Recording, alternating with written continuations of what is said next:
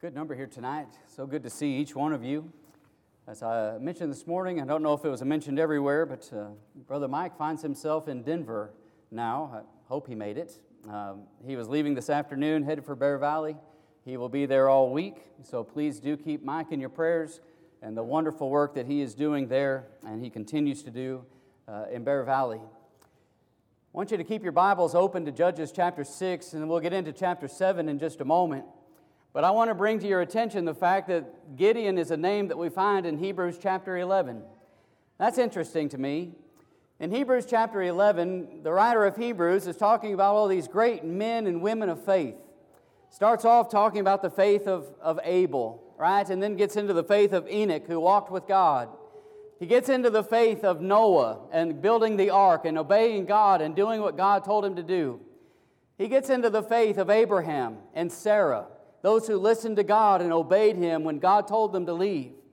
We get into the faith of, of their children, of, of Isaac and then Jacob, and then you get into the faith of Moses. And these all make great sense to us who are students of the Old Testament. Now, these are some of the great characters. These are men and women that, that we want to hold on to and say, yes, I want to emulate them in the faith that they displayed in God. And then the writer of Hebrews, as if he is one of us running out of, running out of time, running out of space. In Hebrews chapter 11 and verse 32, he says, And what more shall I say? The time would fail me to speak of Gideon. And then he lists some others. And then in the end of verse number 34, he says that these that I'm talking about were responsible for putting to flight the aliens of men, or putting to flight the aliens, the foreigners. And that's exactly what we read about in Judges chapter 7. I think Gideon, you know, we, we know about him, we know that he's one of the judges, but maybe this is perhaps one of the greatest victories the world has ever known. And I want to say that again. This is one of the greatest victories the world has ever known. This isn't just Bible history, this is world history. It's Gideon, and it's in Judges chapter 7. Now, tonight, we're not going to spend a great deal of time looking at the victory itself.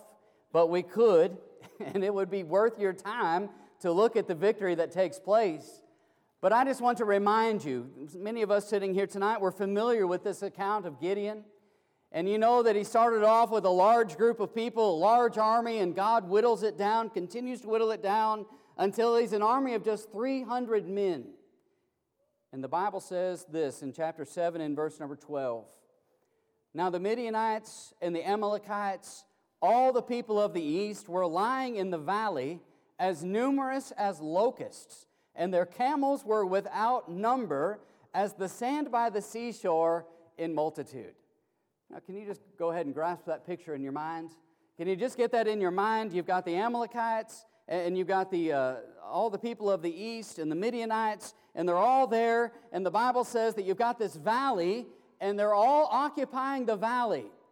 They're as numerous as locusts, and their camels are without number. All right, you got the picture in your mind. And they're up against how many? 300. 300 against an army that is described as numerous as locusts and has camels without number. Now, what is God going to do? In verse number 16, the Bible says that he, Gideon, he divided the 300 men into three companies and he put a trumpet into every man's hand with empty pitchers and torches inside the pitchers. These sound like great weapons of war, don't they? In verse 17, and he said to them, Look at me and do likewise. Watch, and when I come to the edge of the camp, you shall do as I do. When I blow the trumpet, I and all who are with me, then you also blow the trumpets on every side of the whole camp and say, The sword of the Lord and of Gideon. So Gideon and the, the hundred men who were with him came to the outpost of the camp at the beginning of the middle watch, just as they had posted the watch, and they blew the trumpets and broke the pitchers that were in their hands. Then the three companies blew the trumpets and broke the pitchers. They held the torches in their left hand and the trumpets in their right hand for the blowing. And they cried, The sword of the Lord and of Gideon. And every man stood in his place all around the camp, and the whole army ran and cried out and fled. And when the 300 blew the trumpets, the Lord set every man's sword against his companion throughout the whole camp, and the army fled to Beth Acacia towards Zererah, as far as the border of Abel Meholah by Tabbath. Now, again, I'm a picture guy. I like to have these things in my head. I want to see this. And so you, you can picture a valley. You can picture the valley full of, of this army of the Midianites and the Amalekites and all the people of the east. And you can just picture that it's full, it is filled, it's got people in it as numerous as locusts. And Gideon takes 100 men and puts them on this side, and 100 men on that side, and 100 men over here in the middle. And he says, Now, when I blow the trumpet, you, you break your torches, you blow the trumpet, and you shout. Now, what are their hands full of? The Bible says that in their left hand they have torches, and in their right hand they have trumpets, and they're going to blow the trumpets. So, my question is where's the sword? We're going to have a battle. You need a weapon. They've got torches. What are you going to do? Burn them to death? No. Are you going to blow them to death? No. You've got torches and a trumpet. What are you going to do? You're going to watch what God can do. And that's exactly what happened. God set the enemy's swords on each other, and God took care of it. Brethren, I want you to understand something with me. When we look at the Old Testament and the account of this, this period and this account that we're looking at in Judges 6 and 7, I want you to just remember that this isn't the God of the Old Testament. This is God. This is our God. This is what He can do, and this is what He did. And this is here for our learning, for our understanding. Now, this is Gideon at the end of the story. All right, now there's more about Gideon. You can get on into chapter 8 and you can look at more of the life of Gideon. This is somewhat a familiar account to, to students of the Bible. And, and you know about Gideon and his 300 men and this great defeat in this valley and, and what God did to help them uh, get this victory. That's the end. And maybe you're thinking, wow, this Gideon, he's really something. I mean, he's in Hebrews chapter 11 and verse 32. His faith is spoken of. God is pleased with him. God has given him this great victory. This man must have been courageous and great all the way from the start. God must have seen something really special about the courage of Gideon. That's the end. Well, I want to back up to the beginning. I want to go back to chapter 6 tonight. And I want you to be reminded of this leader that God chose. This leader that was going to, uh, with, the, with God, give victory to God's people with just 300 men without any swords being used. All right, who is this man and what do we know about him? And so I want to back up to where we start, and I appreciate Brother Jeff reading for us in verse number 11. I want you to notice maybe something that, that we just bypass, we just kind of pass over. And I want you to notice there in verse number 11 that the angel of the Lord came and sat under the terebinth tree in Ophrah, and it belonged to the father of Gideon. And the Bible says that Gideon was threshing wheat in a wine press in order to keep it or to hide it from the Midianites. He's, he's threshing wheat in a wine press.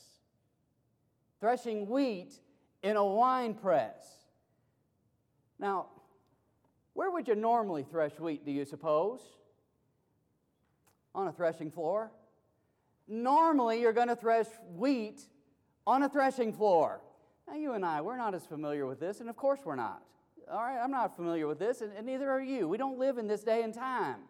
But the Bible has a lot to say about threshing floors. In fact, the Bible says that it was on the site of a threshing floor that the temple of God was built. In 2 Samuel 24, verses 15 through 25, David goes and he buys the threshing floor of Araunah. He goes and purchases this threshing floor, and this is eventually the site, 2 Chronicles 3 and verse 1, where God's house is going to be built. Now, you've seen pictures of the Temple Mount. Some of us have been there and we've seen it with our own eyes. And I want to remind you, it's elevated.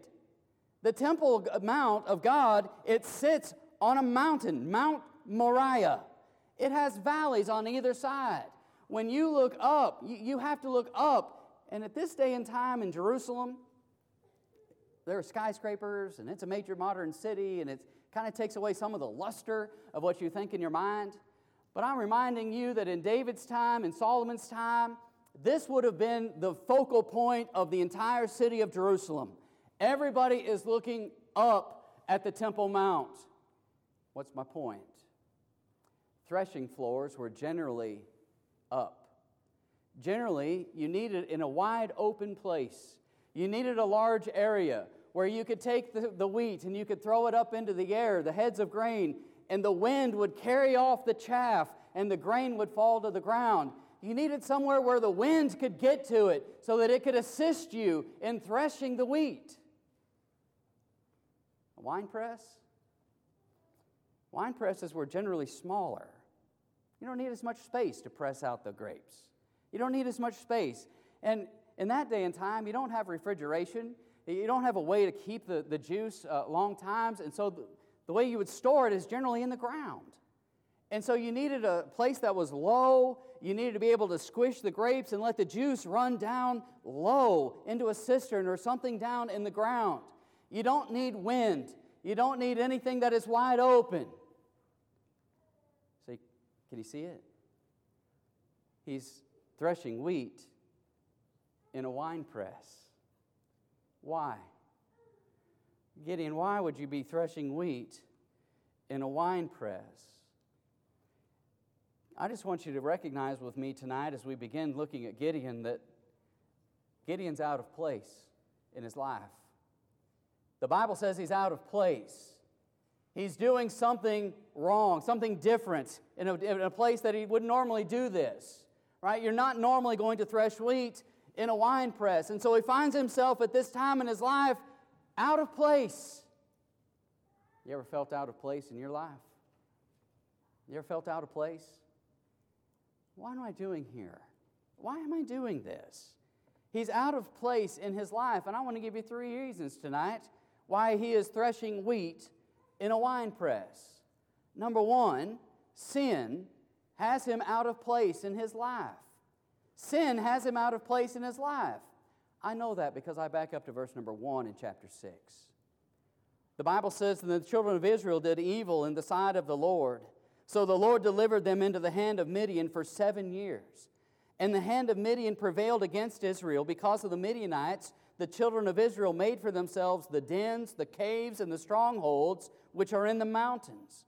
So it was whenever Israel had sown, Midianites would come up, also Amalekites and the people of the east would come up against them.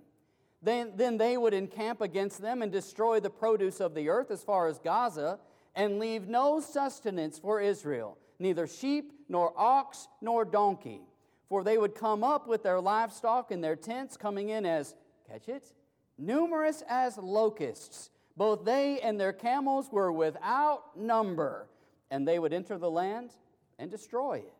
So Israel was greatly impoverished because of the Midianites, and the children of Israel cried out to the Lord. If you look at the end of verse number 10, the Bible says again, God speaking says, You have not obeyed my voice. Gideon, why are you threshing wheat in a wine press? Because my people and I have sinned against God. I am doing something out of place because sin is here, because we have sinned against God. Sin has a way of doing that to our lives, doesn't it? Sin will take you further than you ever intended to go. It will be harder than you ever thought it would be. It can drop you further in your life than you ever intended it for, for anything to get. I heard recently of a man who was intoxicated, and he was driving down I 20. And somewhere between Midland and Odessa, he was on his way toward Odessa, I believe, but somewhere on the interstate, it wasn't even dark, the, light, the sun was still out, and he was driving down the interstate, and he stopped right in the middle of both lanes on one side of the interstate. And he just stopped. And all this traffic begins to back up behind him. And a police officer finally arrives on the scene, knocks on the man's window, and the man is asleep. He's asleep on the interstate.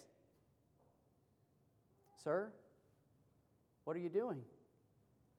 I'm here to meet my wife. Sir, do you know where you are? No, no, not exactly. I don't know exactly where I am. Do you know the danger that that man was in? Do you know the danger that that man was putting others in? Sin has a way of taking us places we never intended to go, of leaving us for, for longer than we ever intended to stay. And here it is in, in Judges chapter 6 that God's people for seven years are being tormented by the enemy. They're being tormented by those who have come in. And again, you can picture this land in your, in your mind where you have these lush valleys. And in that, it, it looks a lot like West, West Texas. And we have irrigation out here, and it's great. They didn't have irrigation in that day and time, but what they had were little streams, and you, they ran through valleys. And the valleys, that was the only place that anything was going to grow. And so it was easy for the enemy to know where the food was going to be. And so the enemy would wait for them to sow it. Notice the enemy didn't sow it, they would wait for God's people to sow. And then when it was ready to harvest, now the enemy shows up. And they would come in and they would plunder the harvest, and they would take the animals, and they would leave nothing for God's people. Gideon, why are you threshing wheat in a winepress? Because my people are being oppressed because of our sin. You know, sin, it separates people from God. Isaiah 59, verses 1 and 2. I like the words of Paul in Romans chapter 2 and verse number 4, where Paul says, The goodness of God leads us to repentance. And what God's people had forgotten in Judges chapter 6 was the goodness of God. After seven years, it's as if the light bulb finally came back on and said, Hey, remember God? Remember where God is? we're in this mess because we have forsaken God. And then they finally get, get delivered. They finally cry out to God, and God is there. But, brethren and friends, sin has a way of putting you and taking you out of place. I want to remind you tonight that fear will do exactly the same thing. Gideon, why are you threshing wheat in a wine press? I'm afraid. I, am hiding it. Verse number 11 I'm, I'm hiding it. I'm keeping it from the Midianites? Fear has a way of doing that. You ever been so afraid that you found yourself doing or saying something that you never thought you would do or say? I think about the New Testament. If you turn over to John chapter 9 and you can think about this with me, you recall that Jesus comes and he heals a man who had been blind from birth and you can imagine how exciting that must have been for that, for that man that Jesus came and healed. He was nearly 40 years old and he'd been blind from birth, the Bible says. And he was excited. But the leaders of the Jews, they were putting pressure on him. Who did this to you? Tell us who it was. And they were putting pressure on him and saying, if you give Jesus credit for this, we're going to put you out of the synagogue.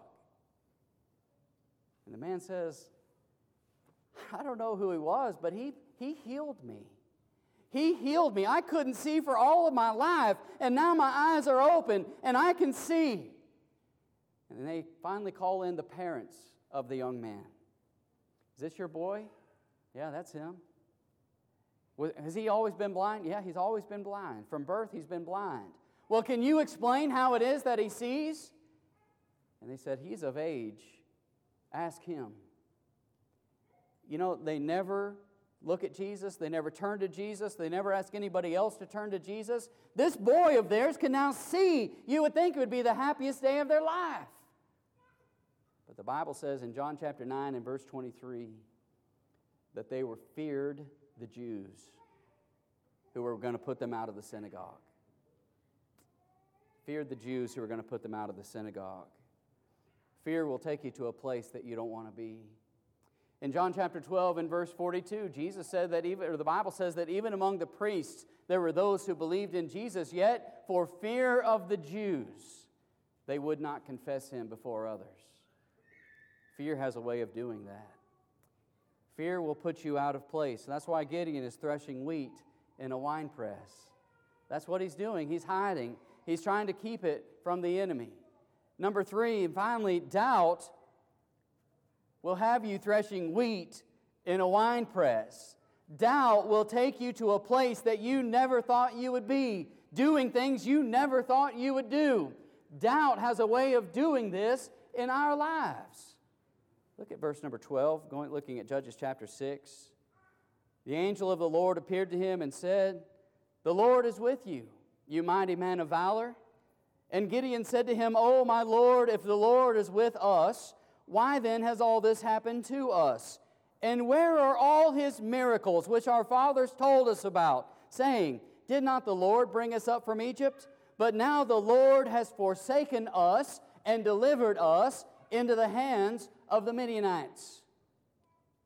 The angel of the Lord says, God is with you, you mighty man of valor.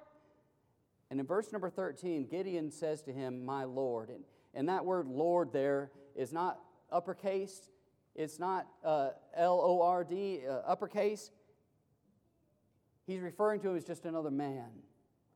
He recognizes perhaps there's some authority with this person, but he just refers to him as just another common individual. And he's saying, My Lord, well, if God is really with us, then why is all this happening? You ever ask that question of God? He's questioning God, isn't he? We've heard of all these great miracles that God did when he delivered our people out of Egypt. We've heard of all these great signs. We've heard of all these great miracles. We've heard of all this great power of God. We've heard that God is always with his people. And yet, here we are being oppressed by the Midianites. I am threshing wheat in a wine press. Where is God? That's Gideon's question. If the Lord is really for me, then why am I suffering like this? In a real moment, maybe you've asked the same. In a real moment, maybe I have too. I'm trying to do what's right. I thought I was one of his people. And here I am. I'm threshing wheat in a wine press. I am in a place that I never thought I would be, doing something I never thought I would have to do. Doubt doubt will put you in a place that you never thought you would be. So we know the end of the story, and we see the beginning of the story. But before we're done tonight, let's take just a couple of minutes and think about the middle. How do you go from threshing wheat in a wine press to having 300 defeat an army that is numerous as locusts with, and camels without number? How do, what happens there? How does all this change? Because whatever changed for Gideon can change for you. Whatever changed for Gideon can change for me. So there's something that you and I need to recognize.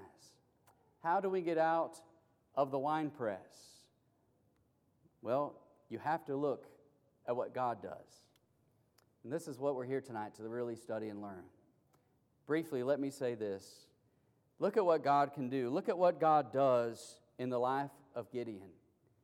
And the Bible tells us in verse 11 Now the angel of the Lord came and sat under the terebinth tree. Where's Gideon? Gideon is there. And where is God? God comes to Gideon. Gideon is not going the other direction. Gideon is, it doesn't seem, is going toward God. But notice what God does here. This is very important. God comes to him. God says, I need you to see me. I need you to recognize what I can do for you. And so God comes to him. Verse number 12 the angel of the Lord appeared to him, came to him. Verse 14 Then the Lord turned to him and said, Go in this might of yours, and you shall save Israel from the hand of the Midianites. Have I not sent you? Now he changes what he says in verse number 15. This is good stuff. In verse number 15, so he said to him, Oh my Lord. See the change? Notice the change. Uh, New King James shows this the, the change in what he, how he uses and expresses how he, he talks to this angel of the Lord. Oh, my Lord. He recognizes him as deity. How can I save Israel? Indeed, my clan is the weakest in Manasseh, and I am the least in my father's house. And the Lord said to him, Surely I will be with you, and you shall defeat the Midianites as one man. Gideon, I'm not sending you by yourself. You're not going to go fight that battle. You're not going to win that by yourself. I am going with you. I have come to you, and I am going to go with you. This is important for us to remember. Gideon is going to trust God after God comes to him. And I'm reminding us again tonight that the God that came to Gideon is the same God that you and I still serve today. It's a God who wants to be who is present, who wants to have presence in our lives. I'm not taking this too far. This was a great miracle that performs in chapter 7. That's not going to happen in our lives today, but don't you dare limit what God can do. God came to Gideon. And then God is going to provide evidence. Gideon is, uh, it's interesting. I, I don't know, you know, there's some of those Bible characters and some of those men and women that we read about, and, and it just seems like, boy, they were so good. They were so great. They did such great things. And I don't know if I can completely relate to that. But Gideon, Gideon, I get, right? Gideon, you and I, we can relate to Gideon because I probably would be doing some of the same things that he's doing threshing wheat in a wine press. I would be hiding. I would be concerned. I might be asking some of the very same questions that he was asking. And then God comes to him, appears to him, and Gideon, you can kind of see, he starts off real small. And you can kind of see him growing gradually. But he needs a lot of help. Right? God is going to be there to help him along. And so Gideon asks questions God, I need some reassurance. God, I, I need some evidence. How, how do I know that this is you? So in verse 17, Gideon says to, to the angel, I believe the second person of the Godhead, and he says, If now I have found favor in your sight, then show me a sign that, that it is you who talk with me. Do not depart from here, I pray, until I come to you and bring out my offering and set it before you. And he said, I'll wait until you come back. Don't miss what God does. I will wait until you come back. So Gideon went in and prepared a young goat and unleavened bread from an ephah of flour. The meat he put in, a, put in a basket, and he brought the broth in a pot, and he brought them out to him under the terebinth tree and presented them. And the angel of God said to him, Take the meat and the unleavened bread and lay them on this rock and pour out the broth. And he did so.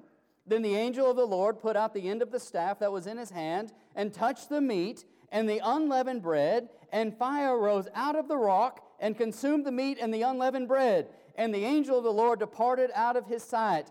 And Gideon, verse 22, perceived that he was the angel of the Lord. So Gideon said, Alas, O Lord God, for I have seen the angel of the Lord face to face. Okay, God, how do I know it's you? How do I know that you're really from God? I'll tell you what I'm going to do. Gideon's speaking. I'm going to go and prepare an offering. You stay. I'm going to come back and then you show me that, that it's really you. And the angel says, I'll wait. And he does. Now, you keep reading, and you know the rest. You know that, that he's going to need reassurance time and again. And you get into this fleece, right, at the end of chapter 6. And he says, God, okay, now again, if it's really you, I, I, will you show me something else? Will you give me another sign? If it's really you, I got this fleece here. I want you to keep it dry and the ground around it wet. God says, Okay, I'll do that. And he says, Okay, God, please don't be angry with me, but let me, let me ask you one more. Can you do the opposite? Can you make it wet and the ground all around it dry? And God says, Okay, I'll do that too. And what's the point?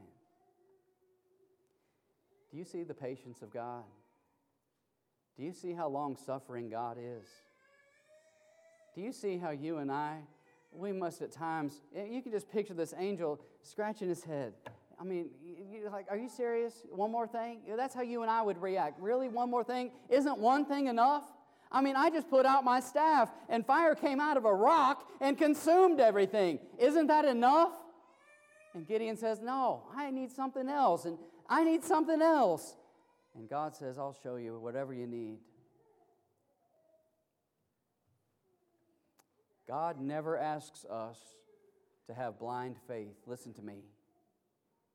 He never requires blind faith, ever. He always provides the evidence. We live in a world where scientifically, scientifically people are saying, You believe in God, you must have some kind of blind faith. Nothing could be further from the truth. I don't want blind faith. And God never wanted me to have blind faith. He always says, I will give you the evidence, all the evidence that you need, so that you don't have to doubt me. You don't have to question me.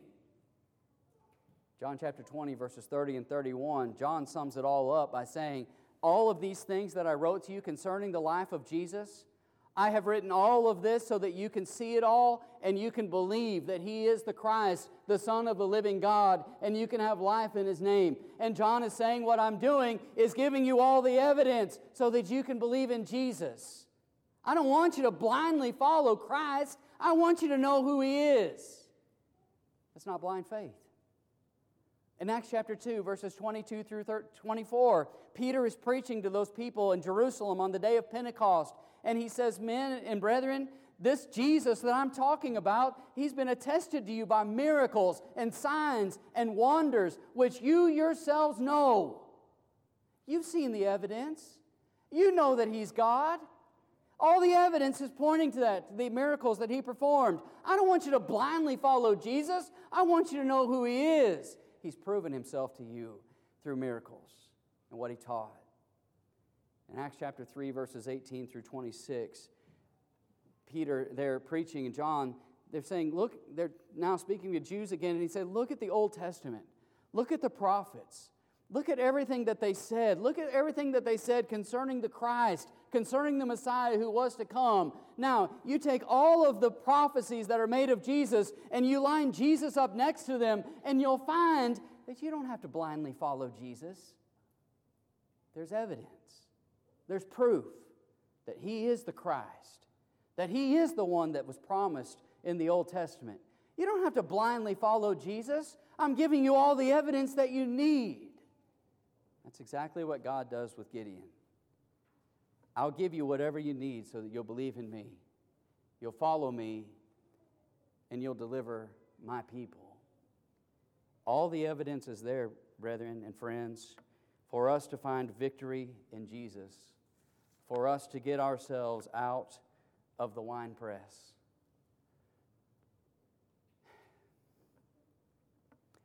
Too often, I might be more like Gideon than I want to be. Too often, I might look at the circumstances of my life and I might want to think of God the way that I think of my circumstances or as my circumstances are. In other words, if things are going pretty good in life, then God must be good. If things are going bad in my life, then it must be God's fault. And God goes from being good to being bad to being good again, to being bad again. Depending on what the circumstances are in my life, that's how I think about God. He's a good God because everything's going good. He's a bad God because I'm hurting right now. Things are not going well for me in my life. And so, whatever the circumstances are, alters or changes my thinking of God. I'm afraid that's some of what Gideon is suffering from. If the Lord is with us, then why are the Midianites here? If the Lord is really all powerful, then what, what, are, what are we doing here? Young people, listen to me. It's a big mistake. It's a big mistake to equate God with your circumstances and say that He's good because things are good or He's bad because He's bad. Now, that's a great temptation. And the devil plays that game and he's really, really good at it, and he's done it for a really long time. But is there a benefit to pain and suffering? Is there a benefit to pain and suffering? Is there a benefit that comes from God's people in Judges chapter 6 being oppressed by the Midianites? Can I ask you again why it is that they're being oppressed by the Midianites? Is it because God did something? No. It's because they left God. It's because they changed the circumstances. God didn't move, God didn't go anywhere. They moved, and now their circumstances are changing. God allows them to suffer, God allows them to feel this pain. But what's the goal? For them to come back to God. Is there a benefit to pain and suffering? You know, sometimes that's what brings people back to God. That can be a benefit, can't it? You know what we often say people uh, going through uh, recovery of some kind, we, we say, what do they have to hit first? Rock bottom. And then what? Then they'll come back up. And sometimes that's exactly what God will allow, right? He'll let us hit the bottom so that we'll come back up. Can I ask you this question? What if we didn't have any pain and suffering here in this life? What if there was none? What if there was no pain? Oh, wow. You woke up every day, nothing hurt. You woke up every day and you never had to worry about it. You went through life and your bank account always, always was good. You never had to worry about a thing in your life. Can I ask you a question? How much do you long for heaven? I mean, if you never hurt, you never have a worry, you never have anything amiss in your life, you long for heaven the same? I can't wait to go to heaven. I, I have to go to heaven. I cannot miss heaven. I must find myself eternally in the presence of God. I make no bones about that. I must go to heaven. I am going to die. I know that I'm going to die. I don't know when, I don't know how, I don't know what's going to happen, but I know I'm going to die. It's appointed for all men to die once. Hebrews 9, verse 27. I, I know that I'm going to die. I am not getting out of this life alive. God says, I, I, want, I want you to come be with me. All of this talk of being out of place, threshing wheat in a wine press, it reminds me of a place. In John chapter 14, this is the place. Let not your heart be troubled. You believe in God, believe also in me. In my Father's house are many mansions. I go to prepare a place for you. I go to prepare a place for you. If it were not so, I would have told you. And if I go and prepare a place for you, I will come again and receive you to myself, that where I am, there you may be also. Sometimes in life we have to thresh wheat in a wine press, but that is not the promise eternally. God says there's times you might, you might need to suffer a little bit in this life, and maybe that's because of your own doing. But I'm with you. I'm not going anywhere and my power will see you through so that you can get to the place that you all long to be, and that is by me, in my presence forever. Brethren and friends, let's go home to be with Jesus. This earth, so to speak, is, is a wine press. Sometimes we have to thresh wheat. This world is not my home. Let's get out and let's go home. Tonight, if you're not a Christian, my friend, I don't know why you're waiting. I don't know what, what could be better than tonight for you to choose to become a Christian. It's as if God is, is calling you tonight. He's here. His presence is found right here in the pages of this great word. And He says, This is what you need to do in order to come to me. Jesus says, Come to me, all you labor and are heavy laden, and I will give you rest. Matthew 11, verses 28 through 30. Tonight, the invitation of Jesus is extended. Will you come? Do you believe tonight that Jesus Christ is the Son of God? Are you willing to make that confession? Are you ready tonight to repent of sin in your life? To be immersed in the waters of baptism, to have your sins washed away? Are you ready tonight to walk in new life? Let's get out of the wine press and let's go home.